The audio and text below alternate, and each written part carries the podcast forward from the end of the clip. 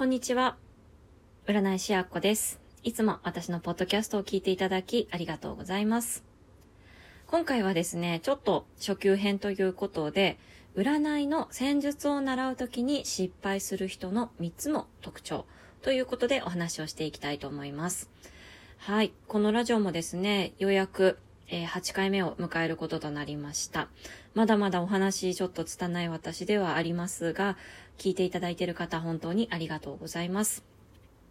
今回はですね、占い師になりたいということで、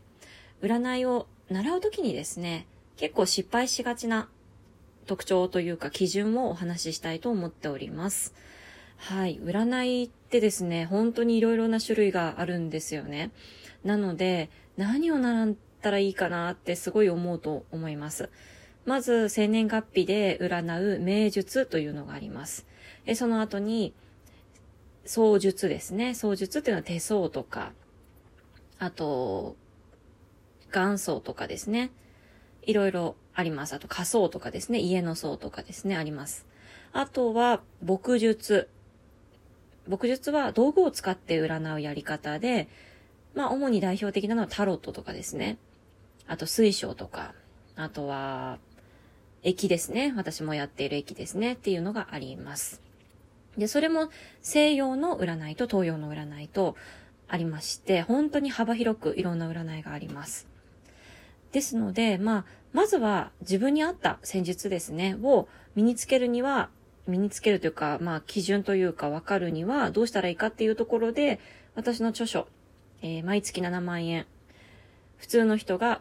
副業で占い師になる方というですね、本がありますので、そちらを参考にしていただくと、ちょっといろんな心理テストみたいなのをしていただいてですね、あの、わかるようになっております。まあ、それを見てもいいですし、あとは昔からなんとなくご縁があって、あ、この占い好きだなとかですね、これはこの占い自分にマッチしてたなとか、当たってたなっていうようなものがあれば、それはご縁だと思いますので、そちらの占いを習ってもいいと思います。結構ですね、私も占い師の育成で生徒さんがいらっしゃいますが、よく聞くのは、やっぱご縁で、あのーそういう占い師になったということをよく聞きます。もともと占いに行ってて、その時の先生からちょっと誘われて、で、占いを習うようになったとかですね。あの、そういったものもあります。例えば、まあ私の本を見られてですね、個性心理学認定講師を取られた方もいらっしゃいますし、あと私のもとで旧世紀学風水講座も受けられた方もいらっしゃいます。で、いろんな本当に戦術がありますので、まあ、ご自身が好きなものをじっくりいろんなところにリサーチしてみて、考えていっていただきたいなと思います。で、そこでですね、ちょっと思うことは、なんかあんまりじっくりじっくりリサーチしすぎるのよりも、ちょっとこうご縁があってピンときた直感ですね、自分の。直感で、これがいいって思う方が結構割とうまくいくのではないかなと思います。なぜかというと考えすぎると、頭を使っちゃうと、なんて言うんですかね、ちょっとこう、うん、自分がどうの道に進んでるのかわからなくなっちゃうんですよね。なんかそうするとなんか、もうどんどんどんどん進まなくなってしまうので、まあおすすめは本当直感で、あ、この戦術だって思ったものを見つけるっていうのがいいのかなと思います。で、本題に入っていきますと、その戦術を習うときに、まあ例えばこれで、例えば、まあ、旧世紀学風水としましょう。私も教えてますし。旧世紀学風水を習うよって決めた時ですね。決めた後で次の勉強法についてですね、えー、ちょっと私自身も失敗したこともあるし、あと、生徒さんを見てて、あ、ちょっとこのやり方ちょっと習得が遅いなとか、ちょっとアマチュア？アマチュアって言ったら趣味ですね。趣味で自分のことを占うのはいいけれども、それをお金をいただいてお客さんにお伝えするっていうのになると、ちょっともうちょっと時間かかるのではないかっていうような感じのやり方ですね。はい。ということで、まず一つ目が独学で習うということです。はい。もう決めたらですね、もう、まあ、本とかいろいろありますが、本だけじゃ本当占いって不十分なんですよね。で、やはり皆さん、お客さんとかは、やっぱ占いイコール当たるっていうのが結構大きな基準になっているので、独学でするとどうしても情報量が少ないんですね。なので、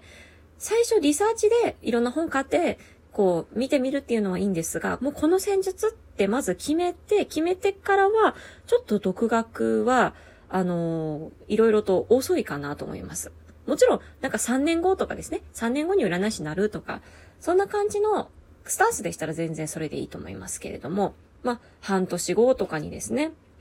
占い師としてもお金稼いでおきたいとか思われるのであれば、独学はちょっとお勧めしません。はい。まあじゃあ、独学じゃなかったらどうしたらいいのっていうのは、やっぱ占い教室とか占い講座とかを受けられるのがいいと思います。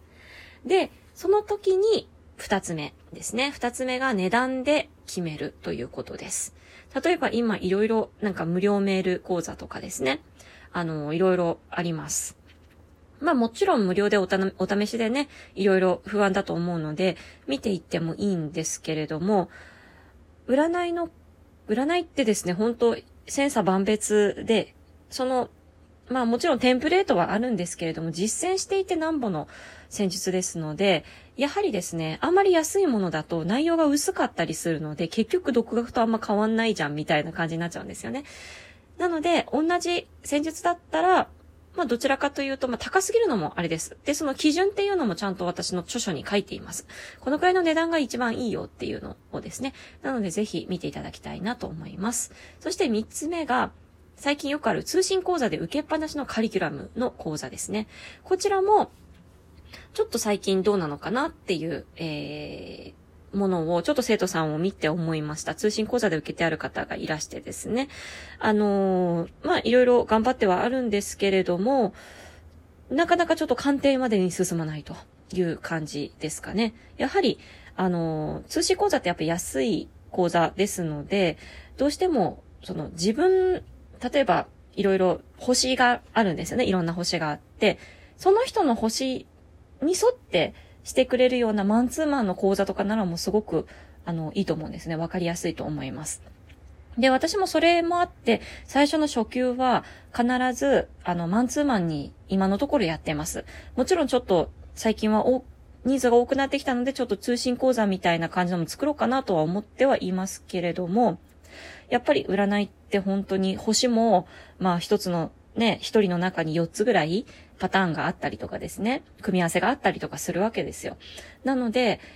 それを全部習得するっていうのは、やはり経験した人の先生に交通とかを、あの、教えてもらえるんですね。あと、あの、質問とかもできますので、通信講座だとなかなか質問とかも受け付けてはいると思いますけれども、まあ、メールとかの文章とかで質問して、いくっていう感じなので、こう、やはりお話をして通過の状態で、こう、パパパパって答える方が、